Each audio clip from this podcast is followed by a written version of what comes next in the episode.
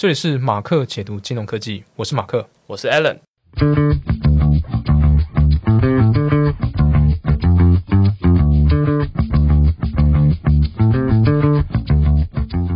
大家好，我是马克，就是你们认识的那个马克解读金融科技的 Mark。那我现在先自我介绍一下好了，我是目前是一个新创团队的负责人，那么一直呢都专注于在 FinTech 相关的领域的服务的开发，所以呢。在为了在这个过程当中可以认识更多不同的金融服务呢，我就创立了这一个马克解读金融科技的粉丝团，目的是可以分享更多 FinTech 相关的公司或是议题。后来啊，近一段时间之后，我发现大家都很想要知道 FinTech 相关于的事情，然后粉丝团越来越多人一起加入，所以呢，变成后来马克解读金融科技不是我一个人在经营的，变成有我们有四位伙伴一起来经营这个粉丝团。在这之后呢。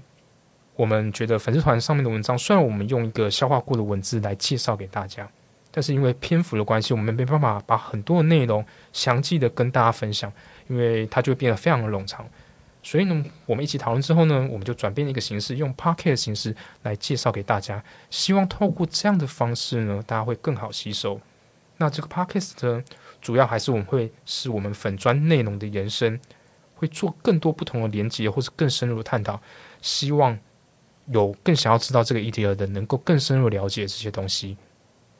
好，大家好，我是 Alan。那我目前的身份呢？我在台大读书，然后我还是学生。那我在这个粉丝专业的呃所扮演的角色，就是我之前是负责 FinTech 新手养成这个单元，就是之前有做有关 P to P 的呃介绍。那有兴趣的人可以在我们的粉丝专上面看到。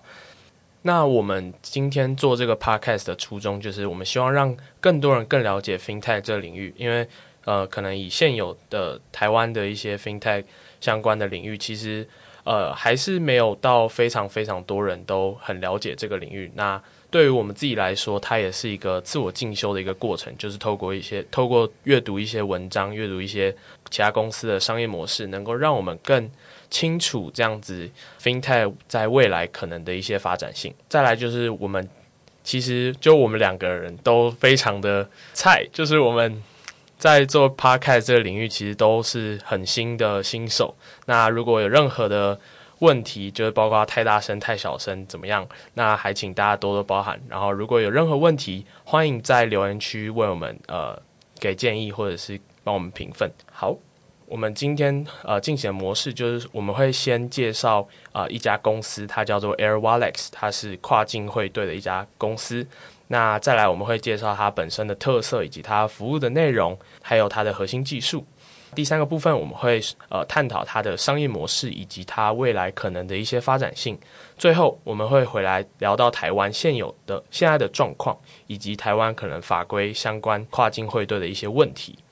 好。我们都知道，说现在有许多跨跨国的一些企业，他们本身都会有很多跨国相关的服务以及业务范范畴，那他们就会有许多需要国际资金的一些转移。但现在现有的一些传统跨境支付，它本身其实是成本非常高的，而且它的速度也相对的慢，它也有一些效率上的问题。现有的一些银行还有支付公司，他们却只关注。在大企业的一些客户，他们并没有考虑到呃现有的一些中小企业以及个人客户他们的跨境交易需求，所以我们接下来就请马克为我们介绍 Airwallex 这家公司。好，那现在就让我来跟大家介绍一下 Airwallex，。它这家公司呢，它其实是一家澳洲墨本的公司。那它其实有个中文名字叫做空中云汇，汇是汇款的汇，所以它的我觉得它是中名字算取得非常不错，就会让你有一种诶。可以想象说，它就是一个跨国的汇款服务。那我会注意到这一家公司的原因，是因为其实在这个武汉疫情发生之后啊，其实很多的金融市场的一些活动啊，都受到疫情的影响而萎缩。包括新创这一块，也是在募资上面也受到很多的冲击。但这一家呢，它今年还是一样如期的完成了今年第一轮的这样融资，达到估值十八亿美金。所以算是今年，呃，算近年以来澳洲兴起的三大独角兽之一，所以证明他们的这个商业模式啊，跟规模都是受到一定的认可的。好，我为大家解释一下，就是刚刚提到的第一轮的融资，就是说有一些大部分的新创公司，他们在扩展他们的业务的时候，他们会呃会去做一个叫做募资的动作。那这个募资它就会有一些像种子轮、天使轮，然后 A 轮、B 轮、C 轮、D 轮这样子，就是以此类推的一个募资的动作。那由刚刚提到的第一轮可知，它其实已经呃经过了非常长期的一个募资阶段，而且也进入到一个很相对稳定，而且是一个大幅成长的一个成长期。刚刚有提到说它。呃，估值已经高达十八亿美金。那其实十八亿美金代表什么意思呢？代表就是它其实已经可以被称作独角兽。独角兽的意思就是说，成立呃一一家公司成立不到十年，然后它的估值是十亿美元以上，可是它又还没有在股票市场上市的一家公司。接下来就继续请马克介绍这家公司呢。其实目前呢，它主要的业务有八成是来自于中国。香港以及东南亚地区，那也因为是这样子的关系，所以它目前总部已经迁往了香港。而目前的话，服务是遍布了全国大概一百三十多个国家，可以支援的货币大概是五十多个货币，所以像是一个全球这样子呃支付的呃网络啊，算是一个非常健全的支付网络。好，那我们大概了解了一下 AirWallex 这家公司，它的估值已经高达十八亿美金，而且它的服务范围非常的广大，跨了全球许多个不同的国家。那我想问马克的是，它本身商业模式最大特色是什么？而且它是解决什么现有市场上的一些问题？OK，像我们现在来看一下，就是说跨国跨境汇款这个服务啊，其实是一直在全球化过程当中一个很需要的一种传输跟使用的服务。那像我们一般人的话，一般人在跨国汇款的时候，其实就已经会遇到问题了，更不用说是呃商家在跨国汇款的时候。所以像一般民众的话，可能比较少接触到跨跨境汇款或跨国汇款的服务。那像艾伦，你曾经有用过跨国汇款的服务吗？没有哎。OK，所以我们想想看，像其实如果是普通的学生的话，大概几个状态你会有跨国汇款服务？比如说你可能去交换学生，或是去语言学校，这个时候你才会有产生一个你必须要把钱移送到另外一个国家。不然，其实普通人的话，除非你是商人呐，或者是你有家人在国外啦，你是会比较少去做这种跨境的服务。也因此，其实大部分的一般人会比较不了解这个服务当中会产生痛点。那我来跟大家介绍一下哈。一般呢，跨境汇款的话，你通常在台湾跨国汇款的话，通常还是要到银行。那银行就会有一些手续费的问题啦、时间的问题跟效率上的问题。我们以手续费的问题来讲好了。其实我们想想看哦，我们要从 A 银行汇款到 B 银行，那中间比如说我们会一百块美金好，它实质上到底是怎么移转这一百块美金的？当然不会是因为说 OK，你汇完款之后，银行就去把一百块美金放在信封里面寄到另外一个国家，其实不是这样运作的。在运作过程当中，我们用最简单的例子好，就是我们呢 A 银行跟 B 银行呢都会找一家中间银行来进行处理，所以 A 银行在中间银行。跟 B 银行跟在中间银行都会有一个存款户头、存汇户头。一旦说确认要从 A 银行汇款到 B 银行之后，中间银行就会帮忙处理，把 A 银行的账户呢移转一百块美金到 B 银行的账户里面，完成这样的服务。透过这样的网络建构呢，我们才有办法顺利的移动我们的资金。但问题来了，在移动过程当中，变成 B 银行呃中间银行，它也必须要收一笔手续费。那到 B 银行之后，到达银行了，它也必须要收一手续费。所以问题是说，当我们今天到银行之后，付了一笔手续费之后，你不知道到底中间银行会收你多少钱，到达银行会收你多少钱，所以款项是无法非常正确的全额到款。所以也就是说，在我们现在跨境汇兑这个模式底下，一般人是没有办法了解说银行是怎么样子转移这样子的一个资金，以及它中间银行实际上。会收取的手续费有多少？而且也不知道我今天汇过去之后被抽多少钱，是是这个意思吗？对，所以其实就是目前银行他们为了解决问题，它还是有几个其他的不同的做法。比如说，你可以选择全额到账，但全额到账又分两种，一种是全额到账，你可以再发第二封电报去去 cover 你那个中间银行的费用。但问题是，呃，有一种全额到账是到达银行收的那笔钱，它是不会帮你去 cover，所以。就会有衍生第三种方式，就是你必须中间银行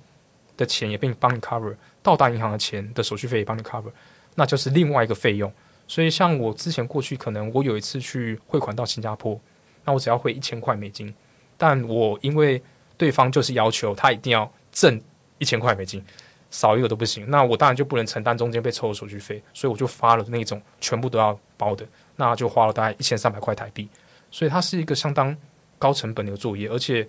花时间处理的话，花大概两到三天左右，所以它时间是相对比较长的。你刚刚提到说你要汇到新加坡一千美金，可是你被抽了一千三台币，这会不会太多了吧？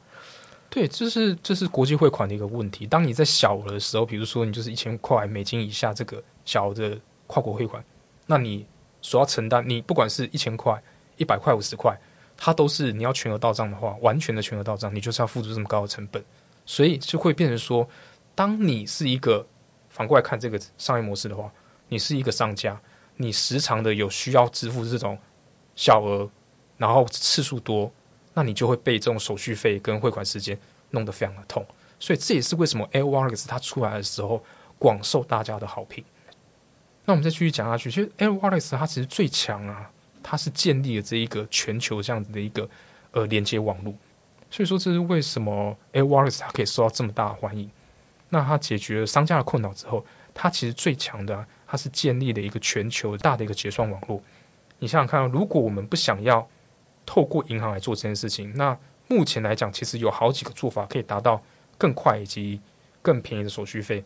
假如说我是一个澳洲的持有牌照的呃汇款业者，好了，我如果要汇款到香港，我可以直接的跟香港一家银行去做一个合作。那这样合作方式其实有很多种，比如说我先放呃一千万美金在那一家银行里面，然后当我的客户有需求要去汇款的时候，他就直接从这个香港的户头帮我。扣款直接在当地汇出去就好，所以这样子的速度就会快非常多，然后手续费相对也不会飙涨很大，因为它不用有一个中间银行或到达银行的问题。当然还会有很多不同的合作方式啊，比如说我可能是在当地我直接不用放先放钱，但是我有一个流动性的提供商，就是说我在香港如果要汇款，我有个客户要汇款到香港，然后但是他所我在那边其实是没有港币的。然后就会有一个我跟一个流动性商合作，他就会提供港币给我，然后我就有港币去汇款我给我客户指定要的银行户头。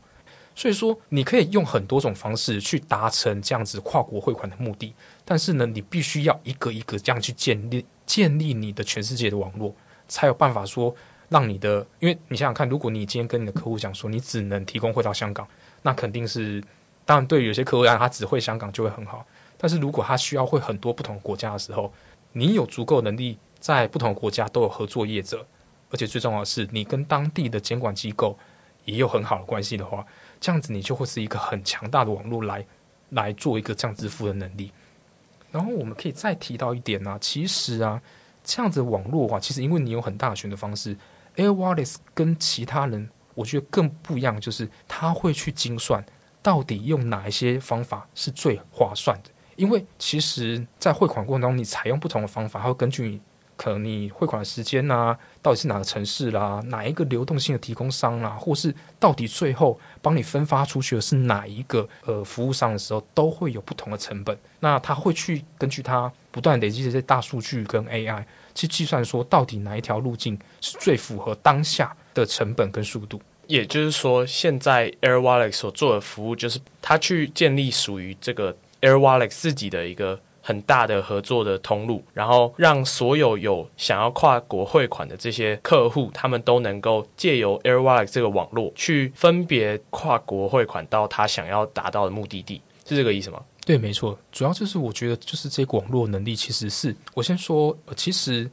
全世界还有很多其他不同的跨境支付业者，但是如要能够建立这样的网络啊，通常就是他自己本身的能力要够大。再来就是合作关系要够强，因为其实跨境汇款这一块，其实它还是有一些壁垒的。比如说美国市场你可能比较保不进去，欧洲市场比较不好进去，那亚洲也有自己的生态圈，所以你必须要，如果你是要变成致力于变为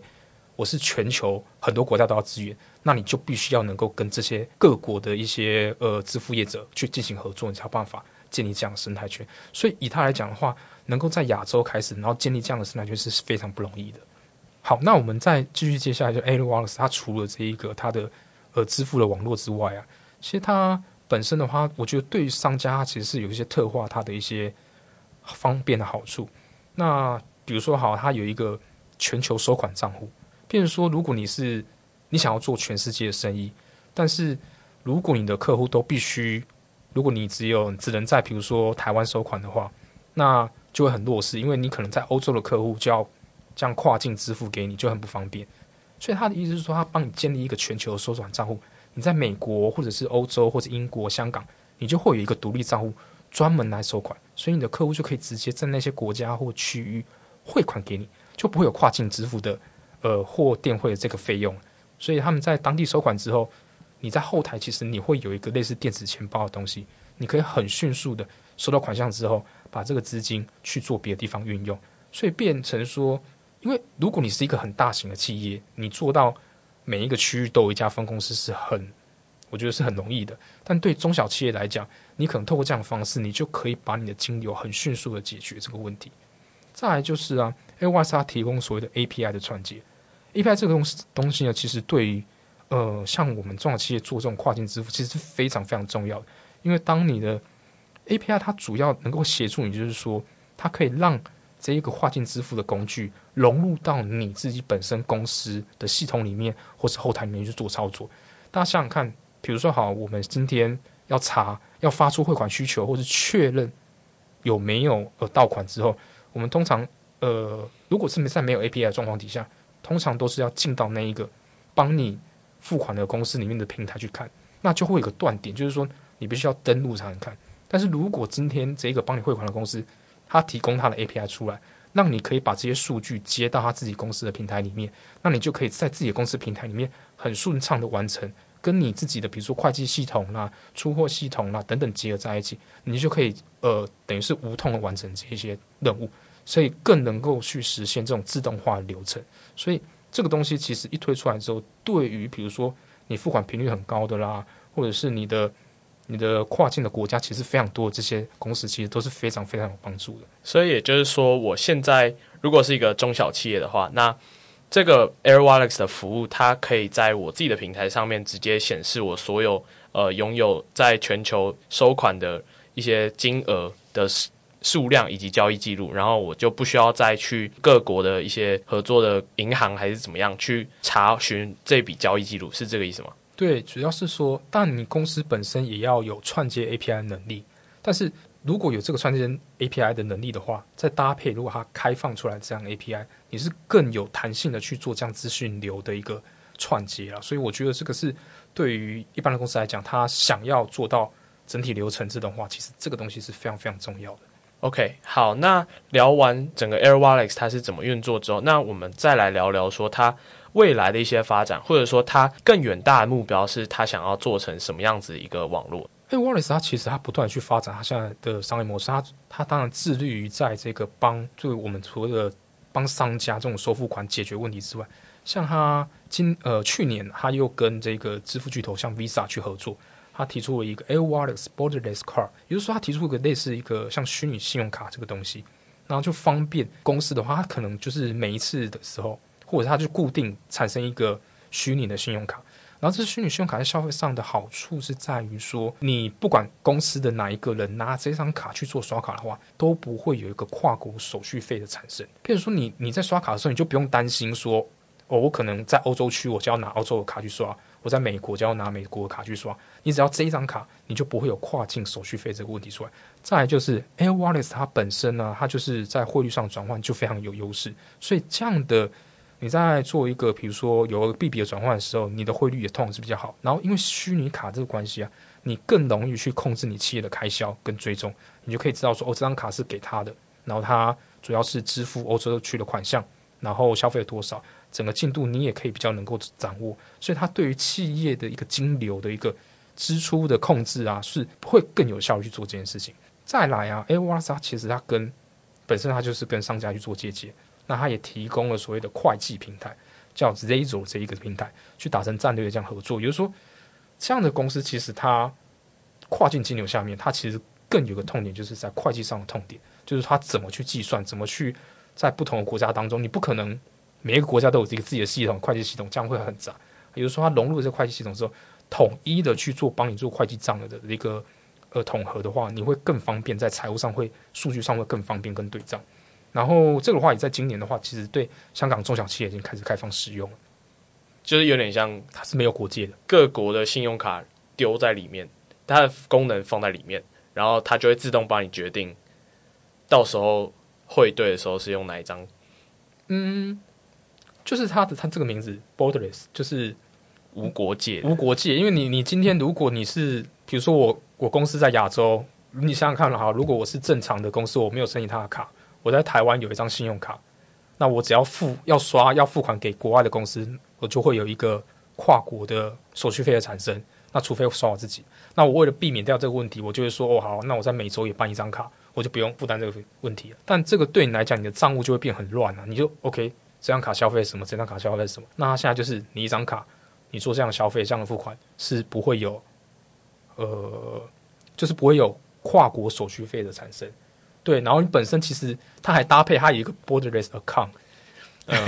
对，搭配起来的话，你这个 borderless account 它就扣款的时候就扣你 borderless account 有不同的币别，嗯，对，那可能刷美金、刷欧元、刷什么，对，那如果不是这些主流货币，那转又需要转换的话，又可以搭配到它自己本身的好的汇率，所以它的好处就来自于这一个。让你整个公司在不同的那个跨境的支付当中是更方便的。那我想问的就是说，他都帮你吸收完这些手续费，那本来跨国汇款的，就是本来给银行赚的这些手续费，他是要自己吸收吗？还是他本身有什么样子强大的功能，可以让这这笔钱给就是吸收掉？它主要的，嗯，因为怎么讲，它的强项就是它可以管理这个金流流动。那它其实它本身自己在收费上，它只有在，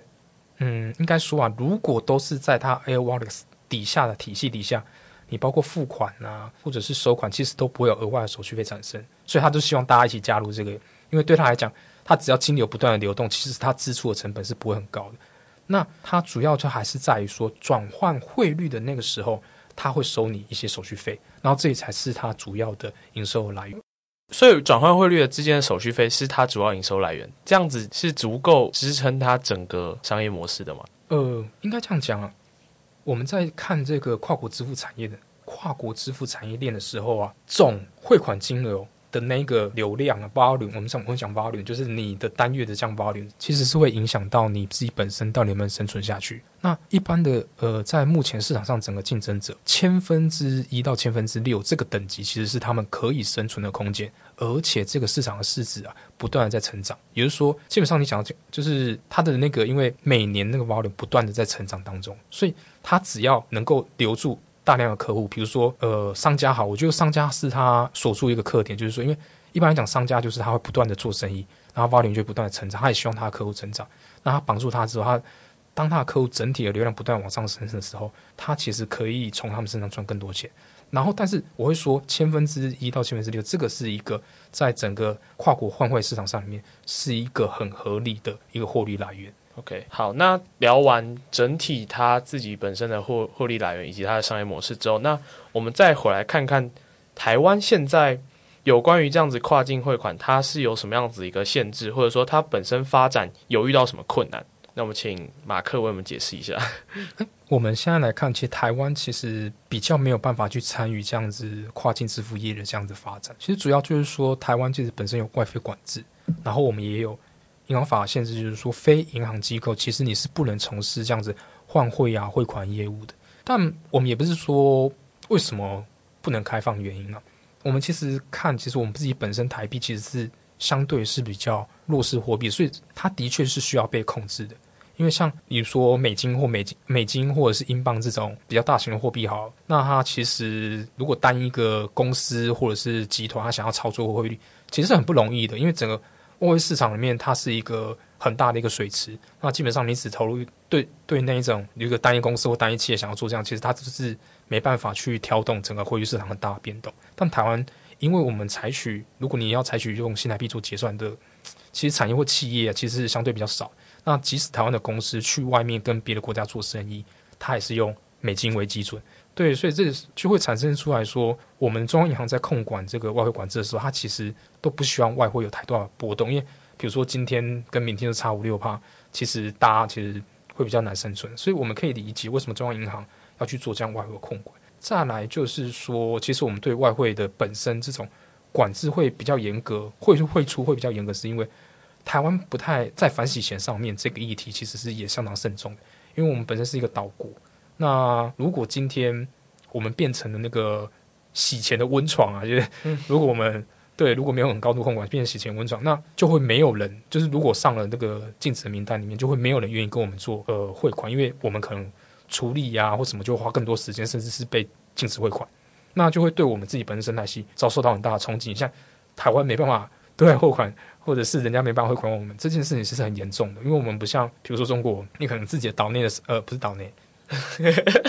就是你自己国内的生态系就很强了，那逼着人家一定要跟你做生意。那台湾其实是很依赖这种金流，所以我们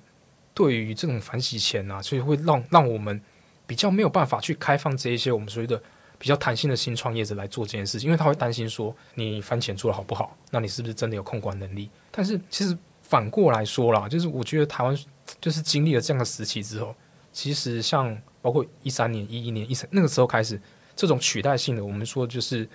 呃专门在处理跨国汇款的机构，其实开始在发展起来。他们就在争夺一件事情，就是我的网络够不够强，我的系统跟效率，我的反洗钱机制等等，他们都在建构这些东西。所以，经过到现在来讲，他们每一个人其实呃自己的优势跟特点。那台湾很可惜，就是说他没有去参与这一块。那他有个问题是在于说，你没有一个国内业者在帮你做这一个汇款产业链的支撑。问题是说，像我们其实渐渐的，这个是你是一个国际的趋势。你毕竟你台湾还是，如果你想要成为亚洲金融中心，你的汇入跟汇出，你一定要有一个很强烈的能力。你不能再说我汇进去要等两天，这没有人会跟你玩这个汇款游戏的。对，所以说。我们现在其实看，我们看的我们现在的呃电子电票这一个法案的改修正之后，它其实因为我们之前沙河有两家是做移工汇款，我们在开放这个特别的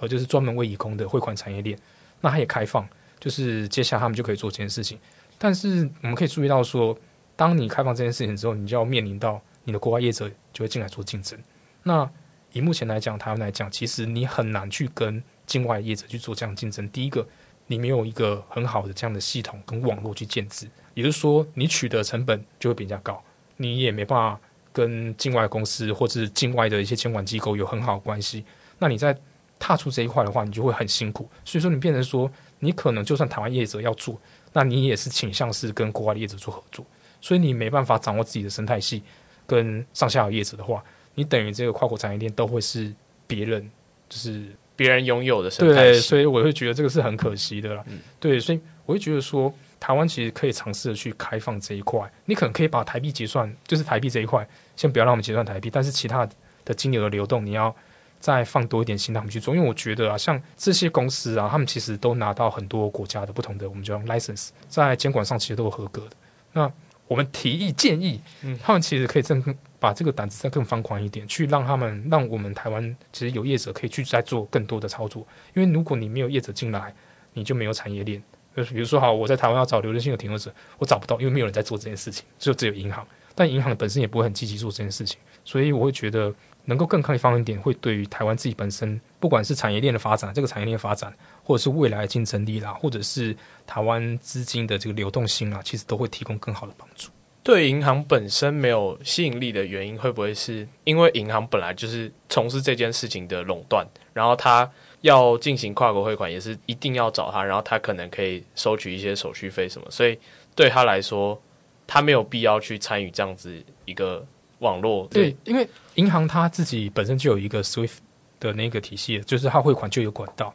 然后我们也看过有一些银行，就是说它可能就是跟比如说 Visa 或 Mastercard 去合作，然后就会有一个数汇的这样功能。但其实，在方便度啊，或者是对商家来讲，其实都不是非常的好，就是不是还不是那么容易了。但我会说，银行相对在这件事情的看法，其实它还是相对被动的，因为。如果是台湾的需求要去驱动这件事情，其实是非常薄弱的。因为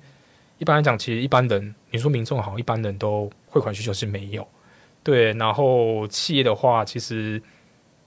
怎么讲，他们就直接成立境外公司去做这件事情。所以其实对他来讲，他说他去优化去他的外汇汇款的能力的话，还不如去先去做一些支付啊，跟民生相关的一些呃技术的发展，还会比较好一点。比如说现在大家都是在做 open banking 啊、数位银行这些东西，那他们 focus 目标就会比较偏向这一个，因为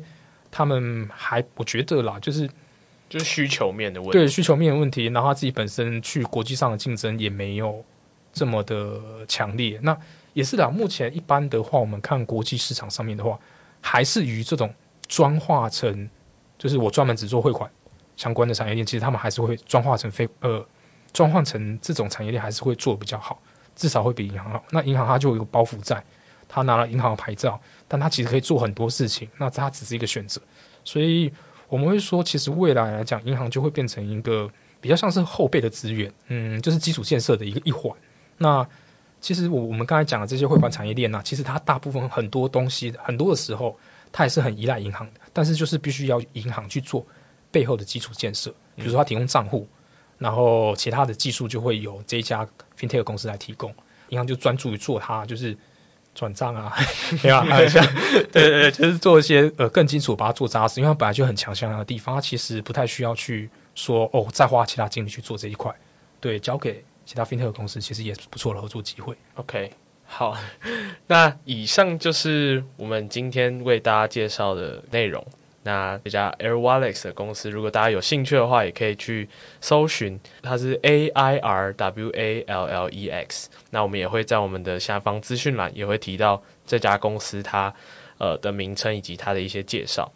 大家如果有任何问题，欢迎在下方留言，而且也欢迎帮我们。评分或者是按赞，然后分享出去。那希望我们在未来也能够继续做这样子的一个 podcast 内容。那欢迎大家去给我们建议。那以上就这样喽，拜拜，拜拜，谢谢大家。